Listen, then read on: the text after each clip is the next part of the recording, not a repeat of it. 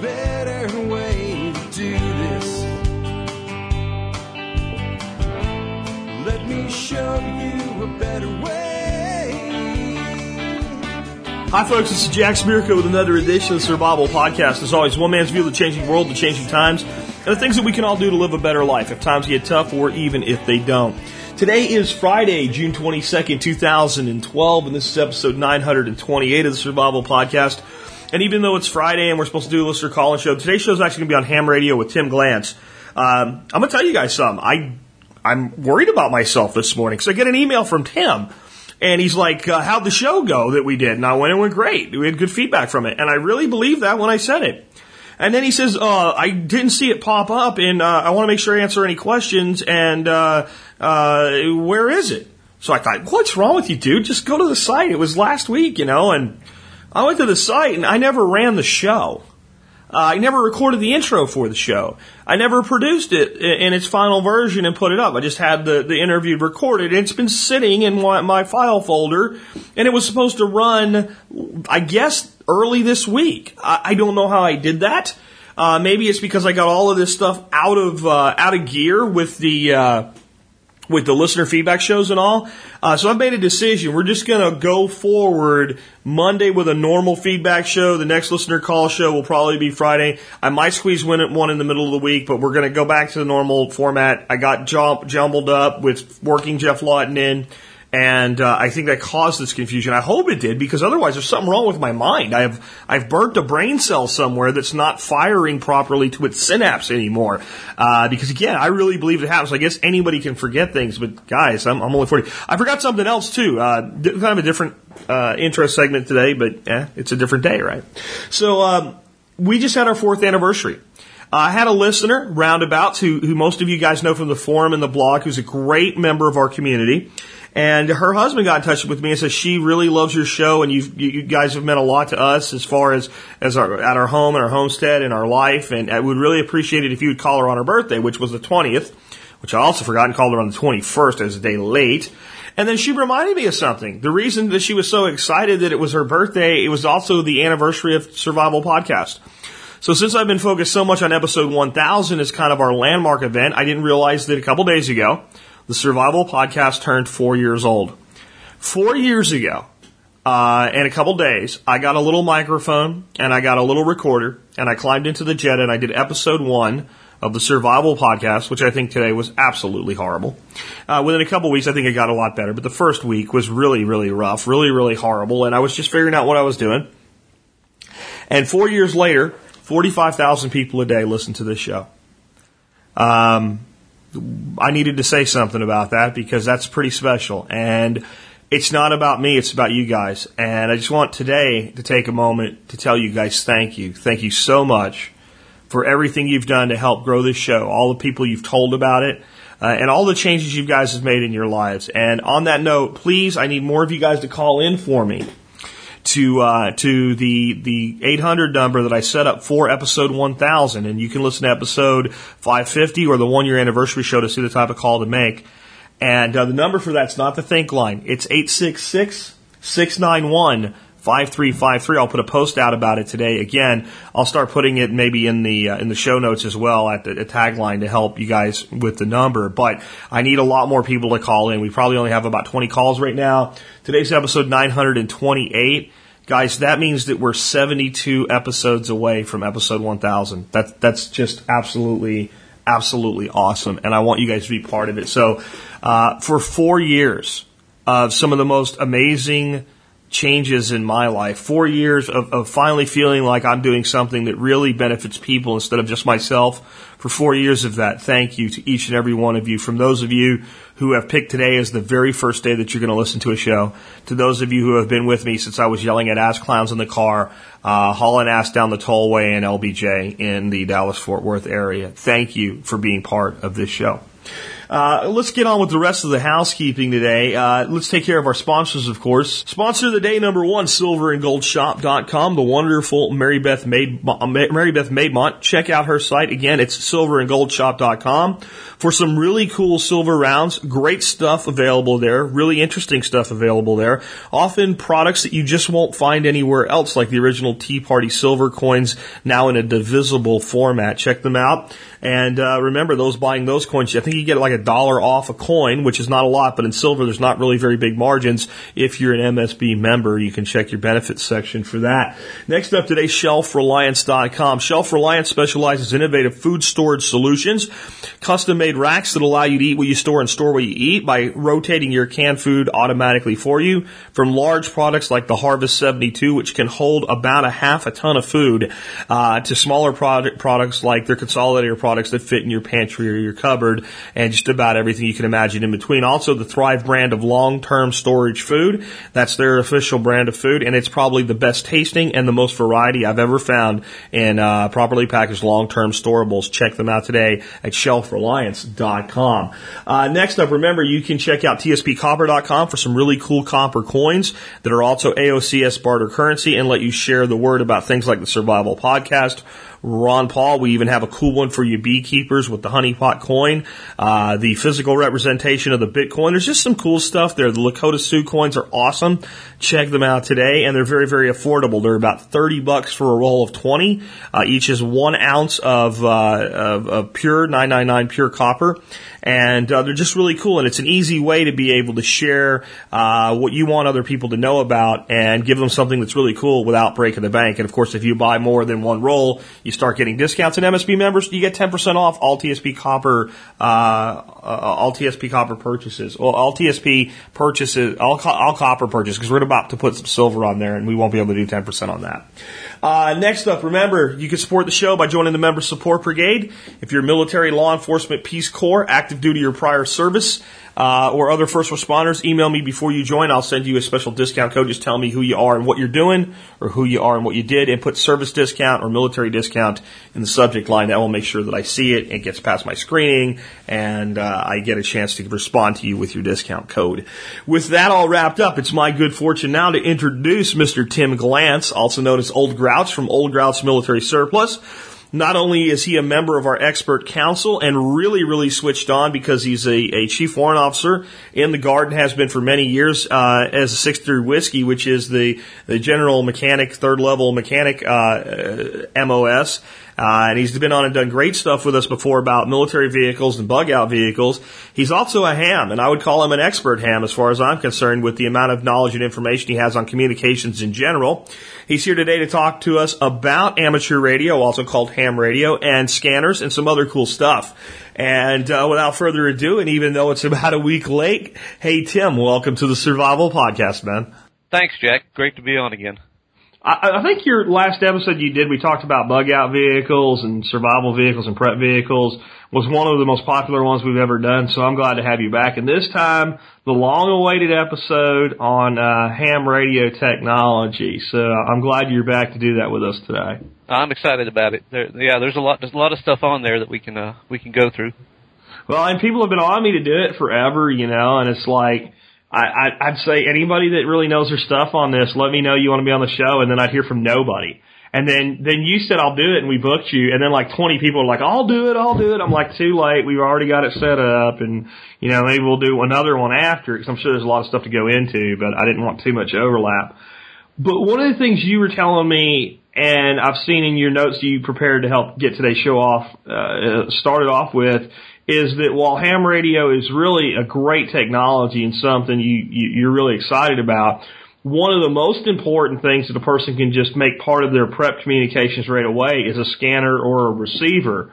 Uh, so if you're that jazzed up for ham, why do you feel you know the scanner or receivers may be the, the the the place to start for people today, like now?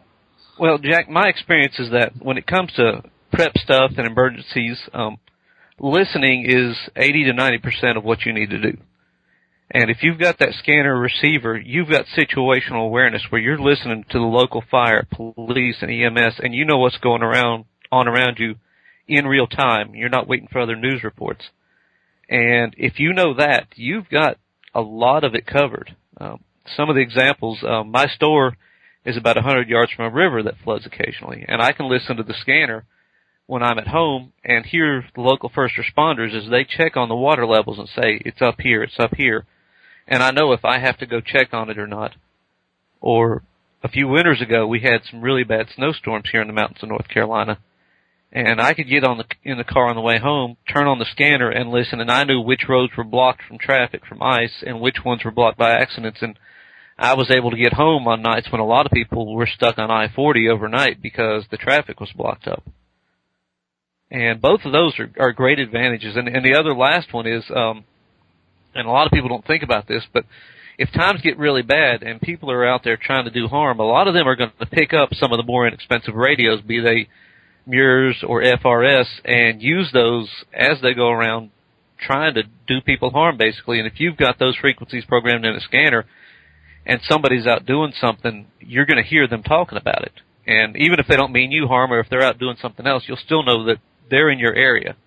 And you'll have that situational awareness. Uh, a good example of that is a lot of the hunters and a lot of the poachers around here have taken to using uh, marine radios in their cars, which isn't legal.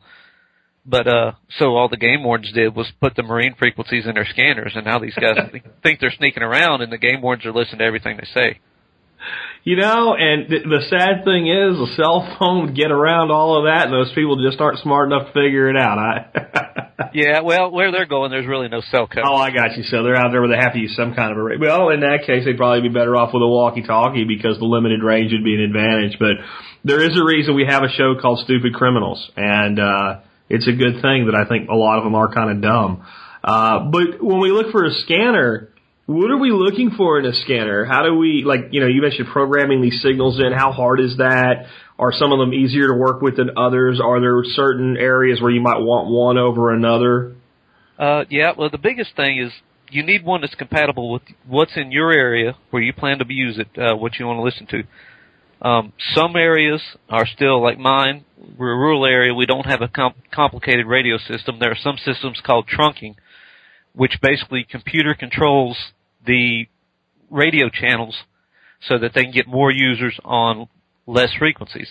And some are digital trunking where they uh, actually encode uh, the transmission in a digital format. Uh, not unlike actually this podcast actually goes out on an MPEG. It uses a, a codec like that over the air. And so you need to know what you need for your local area. If you've got the money, I suggest buying one that does digital and trunking because if they upgrade, then it still works but you can go to uh, great resources, a website called radioreference.com. And you go there and they've actually got a database that shows every frequency for every county in the nation. And you can look and see what it takes. And if you're still not sure, they have a local forum for every state where you can pop up and say, hey, I'm new to using a scanner. I live in this place. Uh, can you make some recommendations? and you'll probably not only get some recommendations, you might very well get somebody locally that says, "Hey, let me help you set this up." Because that can be kind of complex, can it? Uh, setting like program because I I think some people think you know you buy a scanner, it, it comes, you plug it in, you turn it on, and it does what it's supposed to do. But a lot of them need to be programmed based on what you're looking to monitor. Correct? That that's correct. Now there is one scanner. Uh, I'll go ahead and mention this uh, that just came out that I'm really excited about. It's called the Uniden Home Patrol and they've really redefined what the scanner is. When you buy that scanner, it actually has every frequency in the nation already in it. Oh wow! And, and it doesn't even look like a traditional scanner. It has a touch screen, almost like a smartphone. And you put there, and you put in the zip code, and it loads up, and you're ready to oh. go. Oh, I'm gonna have to get one. And uh, yeah, it, it's neat. And there's even an optional GPS module. And say you're driving from from your home to Dallas, you can put it in the car with the GPS, and as you move, it will adjust automatically to all the local areas. That is one of the coolest things that I've ever heard again. And the, the name of that unit is the Uniden Home Patrol. Home Patrol, and uh, they've got you can buy it, and then there's actually it comes set up for a basic user, and there's actually I believe they call it like an expert mode upgrade to the firmware, and you can pay a little extra as you get more into this if you want to get that and be more advanced in programming it yourself. But they've really revolutionized it, and it's almost like it's like a smartphone now. There's firmware upgrades that come out. You plug it in, you get new features. Awesome. And I expect in 10 years all scanners will be like that. Instead of the traditional little display with a bunch of buttons, it'll be a touch screen. Yeah, I think if it's electronic and it does more than turn your bread into toast, that's pretty much what everything's going to be going forward. Yeah, I, I believe so also. And uh, if I had to recommend to anybody one particular uh, scanner to get, that unit Uniden Home Patrol would be uh, the one. It, it's it does cost a good bit more than a lot of the others, but it will do everything. And uh, especially like if somebody's in a bug out situation and you're having to move, you can look and say, okay, I'm, you know, I leave here and I end up in Knoxville, Tennessee. You know, 30 seconds later, I can be listening to what's going on in Knoxville, which is a huge, huge uh, change from what it used to be on scanners. Yeah, I'm pulling this up, and in like they sell them through HomeDepot.com, like 500 bucks. Uh, Scanner Master selling for like 490. So it's about a $500 product, but it sounds like there's a reason for it. Yeah, uh, and it's and I, I really like the upgradability that Uniden plans to stay on this, and they've already issued a couple of firmware updates. Whereas if you bought some of the older scanners, what you bought was what you bought.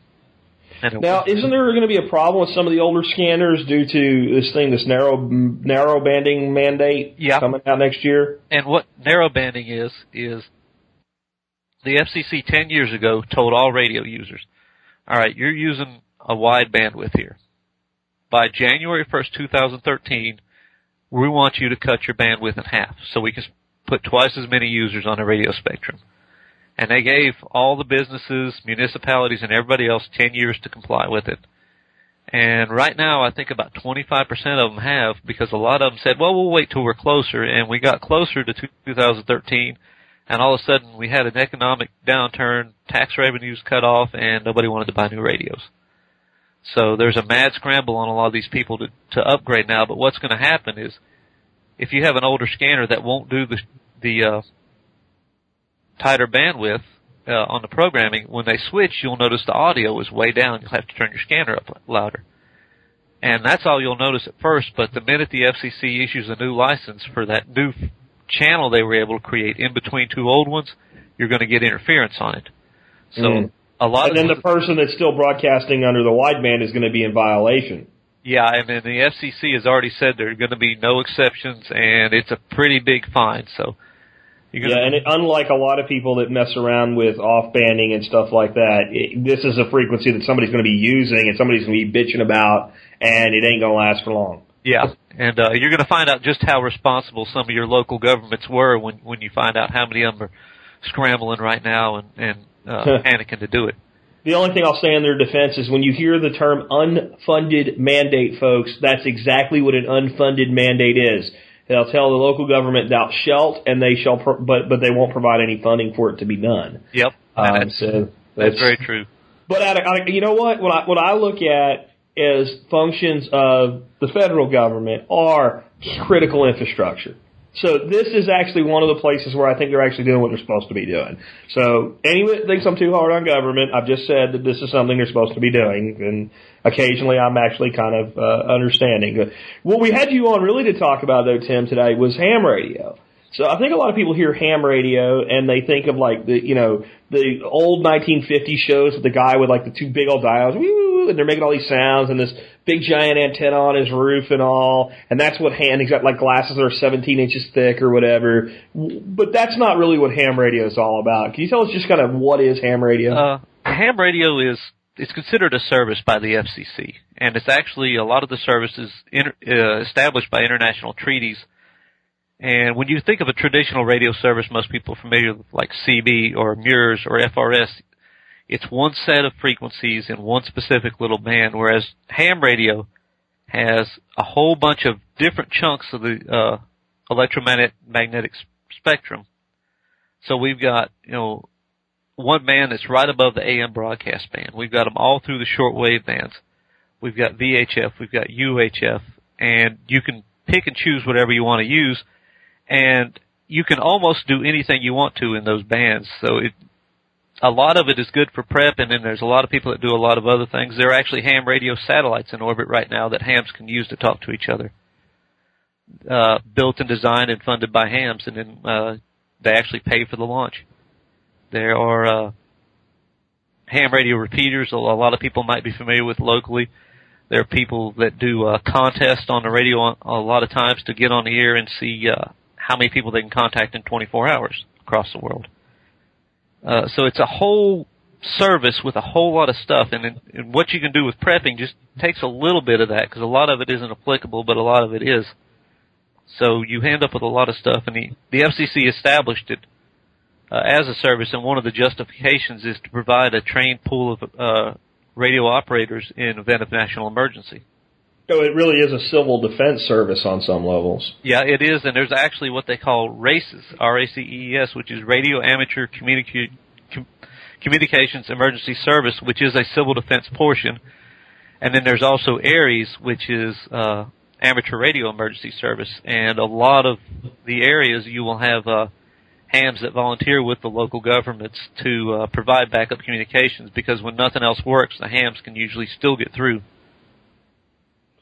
So this narrow banding thing that we were talking about with scanners, is that going to affect hams at all? Uh, no, because Okay. ham radio is pretty much left to its own devices by the FCC. It's the only service where they they are a lot more hands off because they expect hams to go out and experiment and all that. If a ham, if hams want to use the narrow band narrow bandwidth, there's nothing stopping them. Gotcha. But we pretty much uh, like the band plans used are all uh, gentlemen's agreements for the most part. And say uh, on the ham repeaters, when you want to put up a ham repeater, you go to your frequency coordinator, who's a volunteer, who says, "Okay, here's an open frequency, and you can use this." And the only time the FCC will step in is if there are two repeaters up. They'll say, "Well, did you who coordinated?" And they'll give precedence to them. But it's all pretty much done uh, by hams themselves and self-policed. Okay. So, um, you kind of sort of answered this, but what makes ham radio so much more versatile and reliable than other radio services? Better than CB, or more versatile than CB, or or MURS, or uh, Family Radio, or, or what have you? Uh, the first thing is that hams are uh, pretty much self-trained operators who know how the radio works. Uh, say you know, say you've got hams doing backup for the local uh, police department if their communication stopped. If if that police officer's radio stopped, he he knows change the battery. If it doesn't work, call the technician. Whereas the hams have learned, you know, well, you know, I can build an antenna from coat hangers, or I can, you know, here's maybe this isn't why it's working, and they can troubleshoot it. And you know, if you give a ham his radio, a, a 12 volt battery he digs out of a car, he can make contact with somebody. Uh, one of the other things is the access to multiple bands that I spoke about. We can pick and choose which one is right for the situation. If I need to talk across town, I would use what's the two meter band in the VHF range. But if I need to talk uh, across the state, I might use the 40 or 80 meter band down in the shortwave range. Whereas, say with CB, you know that used to be actually the 11 meter ham band, which is actually one of the worst places to put a communications band because uh, hams have the adjacent 10 meter band and they only pretty much use it as a fun band. There's nobody does anything if, if it's critical on on that band because it's not reliable enough for long term communications. But at the same time, the antennas are so big that it's uh, more cumbersome for local communications. You can't really have reliable handhelds and everything. So we can pick the right band. And uh, the last thing is it's not channelized. Like I mentioned, you know, CB has 40 channels, MURS, whereas hams, you, you're pretty much dialing up anywhere in that frequency. So you've got a lot more uh, spectrum to work with. Yeah, I don't think people realize that like between, you know, if we go CB, between like channel 21 and 22, there's a whole plethora of frequencies in between those two channels that have been set as kind of the midpoint that to create enough separation between 20 and, and, and uh, 21 and 22 so that someone on 21 is not interfering with somebody on 22 if, if everybody does what they're supposed to do anyway. Yeah, and uh, that's one of the things, that, and it's also one of the unique things about the amateur radio service. No other radio service is permitted to have radios where you can just tune to whatever frequency you want. Um, in fact, it's actually illegal for a, a company like Motorola to sell a radio to a police department where the police officer can reprogram it without the use of special software. Hmm. Uh, because uh, when they used to, when they first came out with something like that, you know, every, every group of cops wanted their own private channel, so they made one up, put it in there, and now they're, you know, interfering with something else. So the, the hams are the only ones that actually get that kind of freedom to adjust anywhere in their spectrum to use. And I think that's partly because it's non-commercial use, and if you if you are a ham and you are being interfered with by another ham operator, you have complete freedom then to just kind of wander into some other place with whoever you're trying to make contact with. Yep, that, that's correct. And there are certain things set up, uh, conventions. Once again, the gentleman's agreement. Like if I'm on the two meter band, um, if I'm in an area and I don't know any of the local repeaters, the national calling frequency every ham knows is 146.52 megahertz and I can be in just about any strange town and throw out my call sign on there and usually talk to somebody. Okay. And it, it it's also one of those that say something happened that you know the repeaters were down. Everybody nor- normally gravitates to that one frequency and uh, uses it because they know that's the one everybody listens to. Gotcha. And if you were new to an area and you wanted to know if there's some repeaters around or something like that, then you could use that for, let's say, local intelligence, and hopefully another another operator would say, "Hey, yeah, we've got a local repeater, and here's how do you get to it, or what have you." Oh, absolutely. And, and like when I travel, I've got a there's a little guide that's about the, pack, the size of a pack of cigarettes that lists all the repeaters nationwide. But if I didn't have that, that's exactly how I would go about it. Very, very cool. So, what kind of communications are possible? What can we actually do with ham radio Um, that you know? there's there's a whole lot of stuff we can do. Uh, the first thing is you would choose your right band. Like I mentioned, HF or shortwave. If I want to talk long distance, say I'm I'm on there and I've got a friend in Pennsylvania and I need to know he's okay. I, would use that. And if I'm local, I would use the VHF or uh, UHF bands. Um, you can do, of course, voice that everybody's familiar with.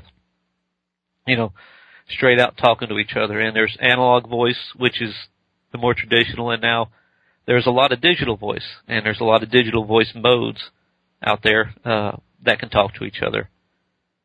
And it, uh, like I, like I said before, it basically encodes the voice into a digital format and sends it over. Um, there are some digital modes, especially on uh, your HF bands. There's one's called PSK31, which uh, it looks very close to almost like if you're in an online chat room except you're doing it over the air. So you're sitting there typing, and somebody on the other end actually sees what you're typing on your keyboard as it comes up in real time. And one of the advantages of that is that it uses much narrower bandwidth, so for, for the same amount of power, you can usually get more reliable and longer range communications.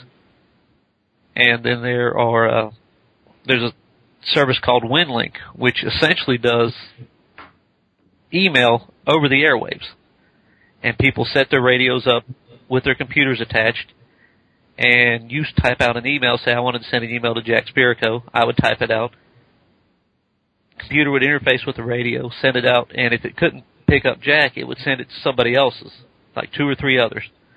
And it would essentially go until it gets to you. So you've got uh, basically an email system that doesn't rely on the internet infrastructure. It's only over the air with individual hams that have set their stations up. Now, can that be used to, let's say, get to an internet gateway? So if the internet's only down locally and I don't have ham, but you wanted to email me, can you basically hit some kind of a gate that will eventually email me even if I'm on regular internet service, assuming I have internet? Yes, you can, and, and those are set up, and you have a lot of people that uh, are on ships that use this. A lot of the pleasure boaters that go out in, you know, into the area where there's no other communications, that's exactly how they keep in touch with friends and family back home, is they know how to send them the email.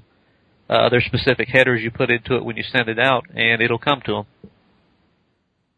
Awesome, awesome. Now I get people that tell me, you know what, I think ham radio is great. Anybody can buy it. Not everybody can use it, but if the shit hits the fan, it won't matter. And I've got a couple of them put away. I basically know how they work and that's good enough.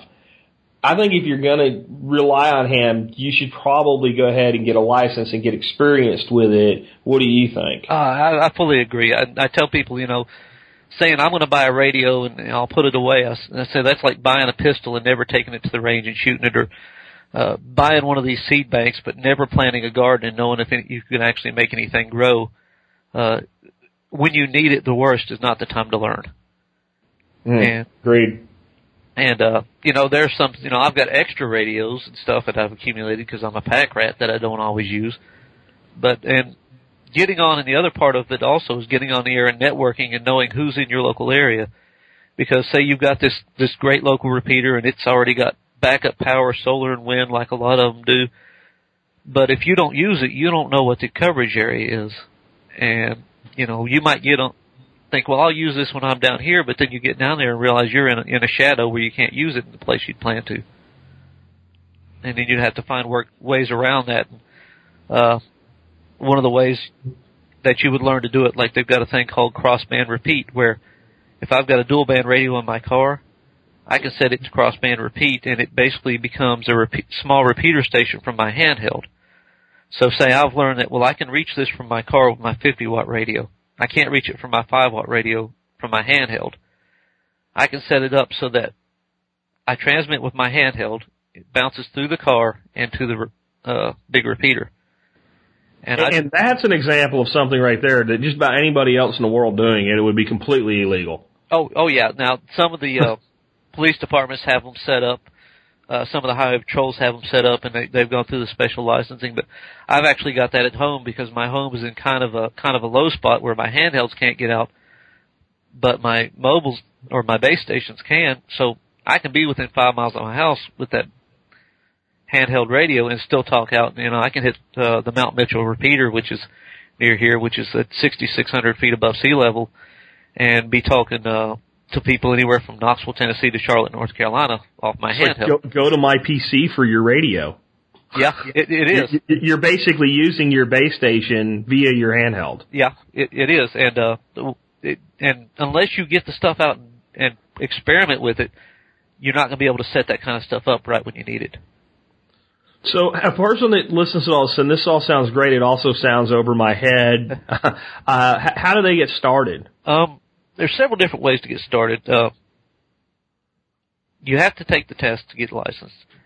You, there are several different ways to get into it. Um, if there are local ham radio clubs all over the country, one of the things you can do is uh, go to the ARRL website, which is American Radio Relay League, and look there and find a club and see if there's one local and contact them and say, do you have resources or classes for new hams that are getting started? I know we've done several here with my local club. We've done some classes that were like a cram class where you had to study in advance and then we came in, taught you for 10 hours and you got the test. And we've done some that were over the course of six weeks, uh, one night for about two hours. Um, there are some online classes and I've, I've sent you a link to one of the ones that I really, I really like that you pay them about 20 bucks and they give you an outstanding resource of how to, how to learn. Or you can buy the study guide. There are several study guides published. And one of the things about the test is all the questions and answers from the test are actually published in advance for each one. The technician test, there are about 360 possible questions and answers that your 35 question test is made up from. So when you get these study guides or these classes online or you go online to take a practice test, you're actually seeing the real questions and answers that you will see on the test when you go to take it. Uh, so, so a guy like me could probably read the 250 questions and answers and then take the test and pass it. Yeah, and uh, I, I've known a lot of my friends that actually sat sat down and took practice tests, and once they were passing the practice test well enough, they sat down and took the test. And when it's time to give the test, uh, once again, you can contact the local club or the ARRL website. We'll have a list of where tests are, and it'll also have a list of hamfests, which are like gun shows for ham radio. And at every hamfest, they do the test. And the tests are actually a good example of how I wish government worked better because it used to be you had to travel to an FCC office and take the test in front of an FCC examiner. So, say I was here in North Carolina, I had to go to Atlanta to take the test and the hams petitioned the FCC and said, let us take this over. And what happens now is hams are certified by what they call volunteer examiner coordinators to be volunteer examiners. And we can sit down with three volunteer examiners and administer the test and send the results to the FCC. And it actually gets input into the computer at the FCC by a volunteer, so actually no government employee actually is involved in the process anymore. It's strictly volunteer basis. And your only cost is uh, the volunteer examiners will charge between ten and fifteen dollars, and they they 100% of that money goes toward their expenses for administering the test. And after that, the FCC will issue your license, and it's good for 10 years. And to renew it, all you have to do is say, "Hey, I'm not dead. uh, renew my license for 10 years. Okay. And now there's there's different levels of license. If I remember right, there's three. Uh-huh. Uh, who needs what, and do you have to learn Morse code to be a ham? Uh, there's no Morse code test anymore. Now it's, Morse code is still used and, uh, it's a good skill to learn if you want to, but, uh, there is no more tests. That used to be the test was actually required by the treaties that established the the different bands and everything uh, in the amateur radio service. And once the treaties were amended, uh, that requirement went away. But your basic entry level license is called the technician license, and it gives you access to all the VHF and UHF bands, uh, up to 1500 watts of power if you want to run that much. Uh, an interesting thing on that is, and included in that is the 2.4 gigahertz band, which is actually also where your uh, Wi-Fi is located if you use wireless on your computer. So some hams are running very high, high powered uh, wireless, and it can actually beam a wireless signal many miles, uh, which is pretty fun. But the uh, technician license will get you all that. So if you want to just talk locally, say you've got a group of people and you all want to be able to communicate reliably locally within 25, 30, 50 miles. A technician level license will cover every one of you. Uh, we've had here locally, uh, hams as young as eight pass the test for the technician license. It's, uh, it's designed to be entry level. Basically, the, the basic stuff on the test is just enough so you know how to get on the air, how to look at what your radio's doing, and how to follow, uh, the rules that involve it. Your next step up is the uh, general class license, and the biggest thing that adds is voice access on the uh, the HF bands, the shortwave bands, so you can talk worldwide. Now, if you want to talk all over the world, or if I want to talk across the state of North Carolina, or if I wanted to talk to you in Hot Springs uh, reliably without anything in between, uh, that's what both both you and I would need. And there is a third class called the extra, which is it basically just gives you a little bit more bandwidth on the HF bands. And from a prep standpoint, the extra is really uh, a bridge further than you need to cross. What I've ha- I've had a lot of local folks do, and they'll, they'll get together in a little group and say, "Well, we all want to get our technician license, and we're going to have three or four people we're going to designate as our experts who who are really into this, and they're going to get their general license." So they'll be able to talk long distance, and then they can relay the stuff to us closer and that seems to be a pretty good setup. Now, how much more difficult is it to move from technician to general? Is a lot more study? Is a lot more knowledge, or is it is it a fairly easy bridge to cross? Um, it's it's actually not that bad. You can study for it in the same fashion. Uh, the extra is the hardest one by far, but we've actually had a. I'm pretty active over on the ham radio forum over on AR15.com, and we've had guys that walked in uh, with no license uh, to a test section and passed both exams in one sitting and walked out with their general after okay. some study. And in fact, that's a great resource uh, over there on, at the Ham Radio Forum on AR15.com because they've got some really good threads that'll tutor you all the way through getting your license. And they've had, uh, I believe, over a hundred new hams, almost all of them uh, into it uh, because of prepping, uh, get their license off the study guides they put up there. Now, I've had some people that basically say when it comes to getting a ham radio license, I, I just don't want another damn thing with my name on it registered with the government uh, with privacy concerns. What are, what are your thoughts on that? Yeah, th- there is something to keep in mind. When you become a ham, it is public record and, and your name and uh, everything will be published, uh, you know, in the public record. But one of the things you can do is there is no requirement that your physical address where you live be the address you use. It only has to be an address where you're capable of getting mail. So you can have a PO box, or you can have one of these uh, UPS store mail drop boxes. Uh, I know people that actually get their their stuff sent to work. Uh, the re- only requirement is it has to be a place where the postal service delivers, and that you get the mail if the FCC wants to send you something. Well, that's definitely a good thing. I think the main reason it has to be public record is when some clown gets on the air and says, you know, this is KB 10685 or something and starts acting like an ass clown, um, and he's, he's just made up his own sign or whatever, you, you can find out that that's an unauthorized use. Or if somebody is legitimately has a call sign but is causing problems, then that can be traced as well. That, that, that's exactly it. And, uh, you can go online and about it, every, every month the FCC sends out about a dozen different warning letters to people that are uh, making an ass of themselves on the air for one reason or another. and uh, that's the that's the biggest reason is they want to be able to send you that knock it off letter. And you have a a lot of people out there that say, "Well, I don't want to be on any list," and, and I can understand that. There are I, I looked it up uh, right now about 705,000 licensed hams in this country.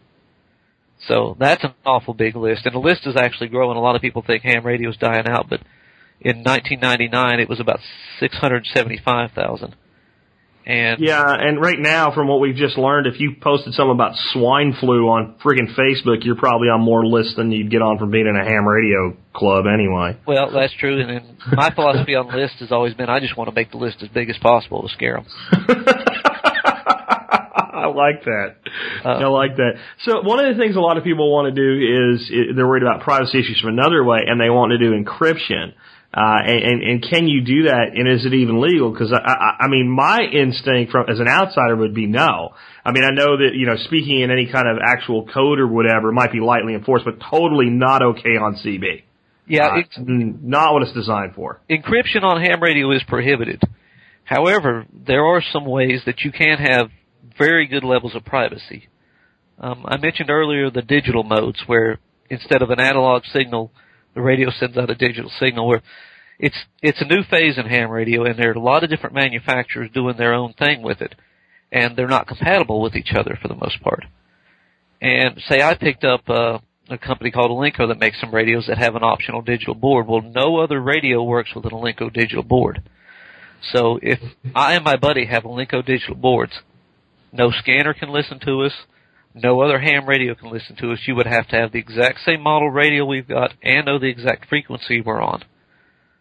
So that is a a pretty reasonable level. It's not encryption. It's it's what I call security through obscurity because you're using something that just nobody has that they can listen to.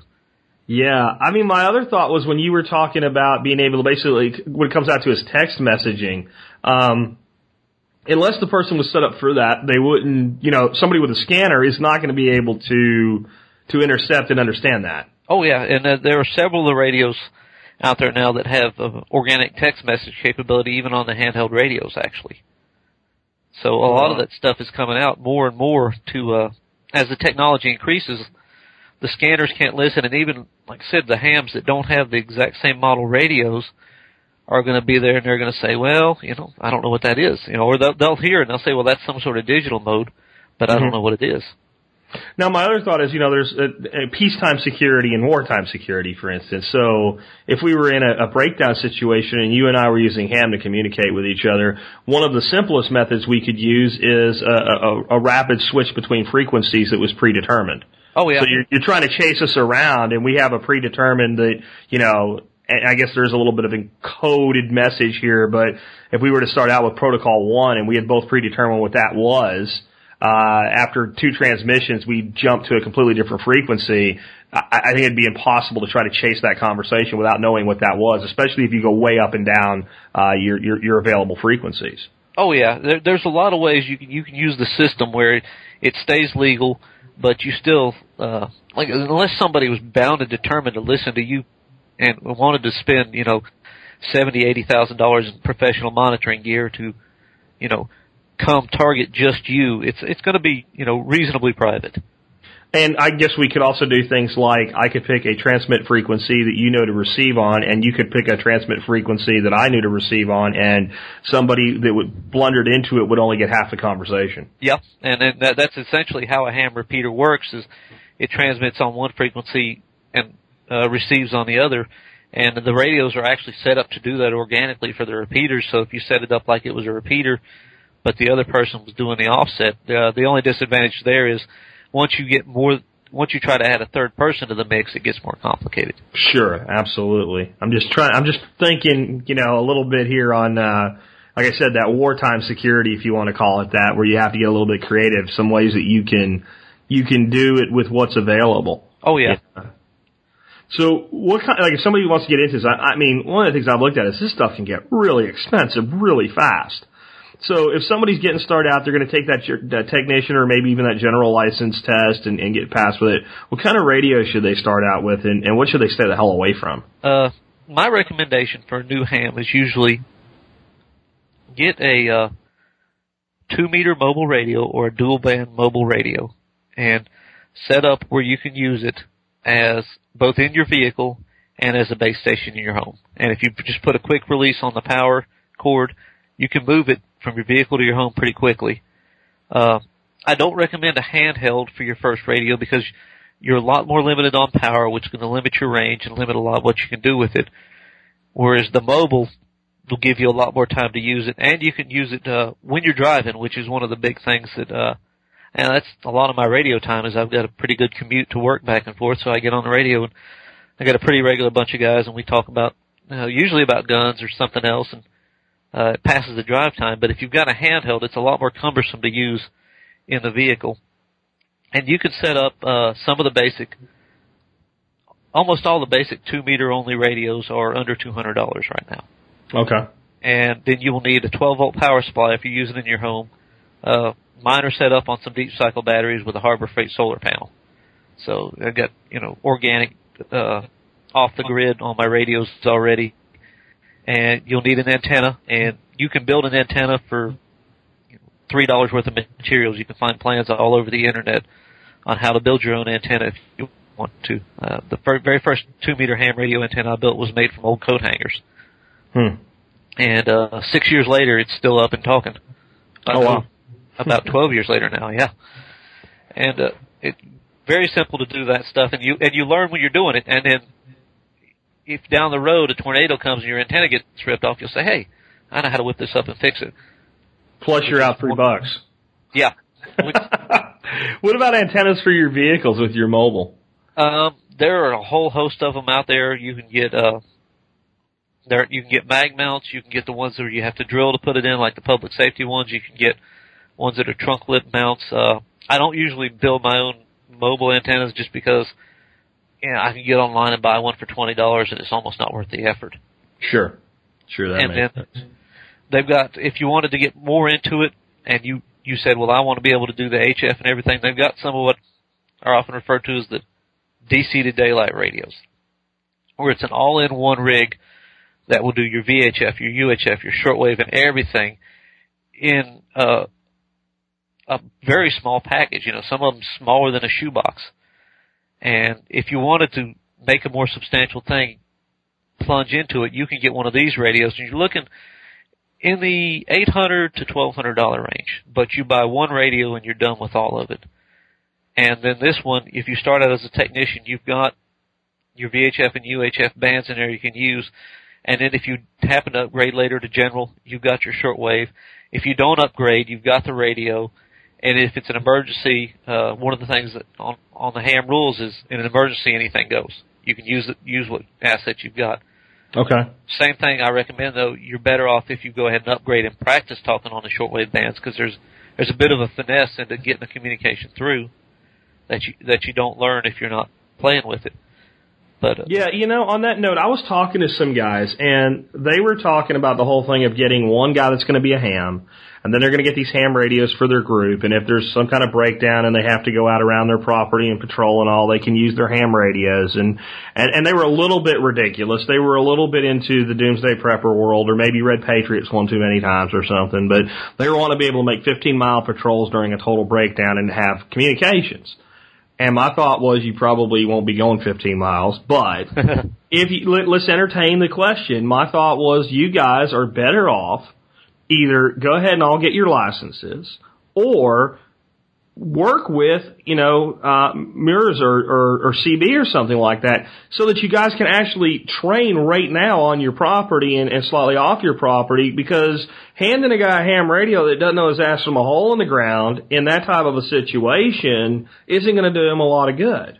Yep, and that's exactly it. And and 15 miles is doable if you if you have the right equipment and you've tested the right equipment and everybody knows how to use it. If somebody had a good base station, you know, wherever your your base was with a good high end high antenna set up and you had your radios properly set up, uh, one of the things you want to do if you get handhelds is they sell an aftermarket antenna that's uh, probably twice as long as most of the stock antennas, and those will make a huge difference. But you have to get out and train with it because because if you're just handing out a radio and saying go 15 miles, you might get out to 12 and say this doesn't work.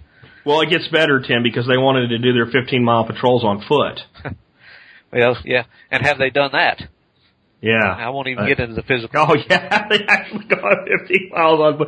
That's a good point. My my point was if if you're in a total breakdown and you're 15 miles from base on foot, you've got other problems. Yeah, it's like when, I asked you about the prep vehicles one time, and you and you're, we were talking about the Rokon motorcycle, and you said basically if I can't get in there with uh with a cut V or a Jeep or a four wheeler, maybe I don't need to be going there in the Yep. first place. And if I get in there and get hurt, who's going to come get me?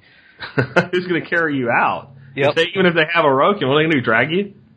And we believe me, I'm up here in the mountains, and our local rescue squad sees that all the time. People get in the worst places, get hurt, and then call, and they have to really bust their butts getting in, get some of these these idiots out of of these situations.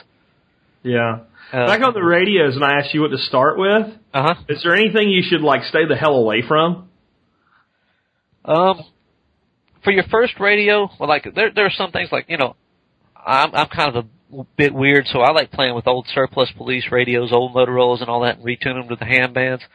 Don't do that on your first one, and I would recommend sticking with one of the more established name brands in the ham world, either Kenwood, ICOM, Yaesu, or Alinco, because you know you're going to get the factory, the the backup and the support, and you're going to be able to find anything you need, and there's a lot of documentation on them. Um, used gear, uh,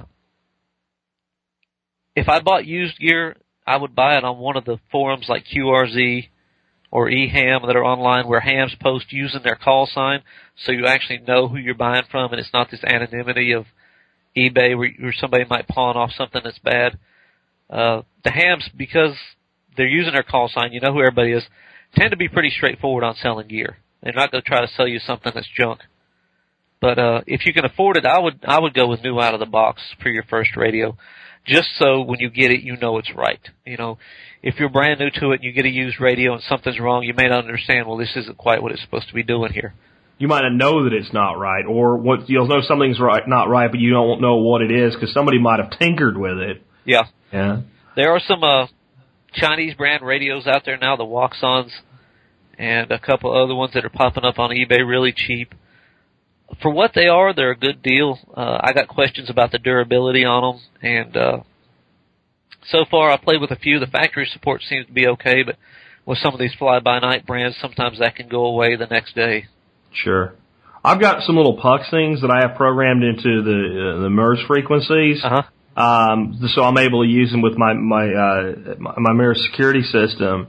Uh, but they also I have some of the ham frequencies in it, and we're about 45 miles from a Little Rock repeater, and, and I'm able to pick up, and, and I won't say exactly how I know, but I could transmit from that little guy and hit that that repeater out there and talk to those guys over in Little Rock. But I'm also sitting at like 980 feet of elevation. Yeah, and that makes a good difference. Uh, elevation makes a good difference. And, and talk about repeaters. That reminded me of something I forgot to put put on, down to talk to you about. But there's also a thing called uh, IRLP and EchoLink, where a lot of the ham repeaters now are actually linked via the internet. So you can get on one of your local repeaters that's linked, hit the code in on on the keypad on your radio, and pull up a, a repeater near me. And then you could talk to me we would be on our handheld radios with the internet providing the backbone.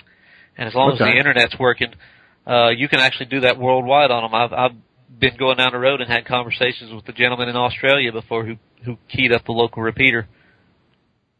We've been having a lot of fun on Zello. I don't know if you've got on there and played with it at all, but uh, a lot of times in the morning when I'm driving in, I'll jump on there, and it's an internet backbone based radio service. It kind of works like the old Nextels, but anybody can set up a channel. This is absolutely not a ham thing, but it is really cool. And of course, if the internet goes down or you don't have an internet connection, you're hosed, and you need a data connection. So you, if you drop, the edge, you're off of it. But it is a really cool way to get in touch with people just about anywhere. Yeah, I, I played with it a little bit, and Zello, it- there's a lot of it that is uh, similar to how ham works. Now, imagine the utility of Zello, but with no backbone to fail if you still wanted to talk to people. It's only you with your radio and him with his radio, and no infrastructure in the middle to fail to leave you in the dark. And that, that'll give you a good idea of what makes ham uh, so good on as far as reliability when things are bad.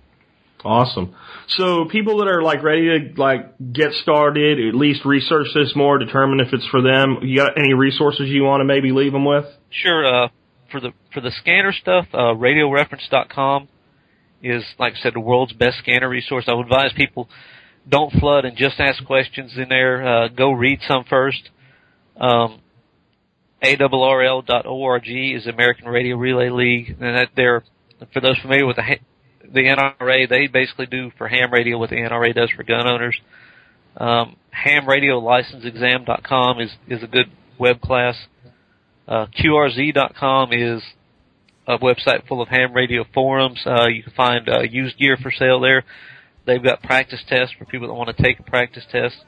And the last one, uh, if you go to the ham radio forum, uh, either on your website or on AR15.com, both of them have a lot of good helpful people. And in fact, uh, I'll go uh, when we air this show, and I'll go ahead and start a thread for people on your forum who want to do a question and answer if they got any uh, questions for me on it.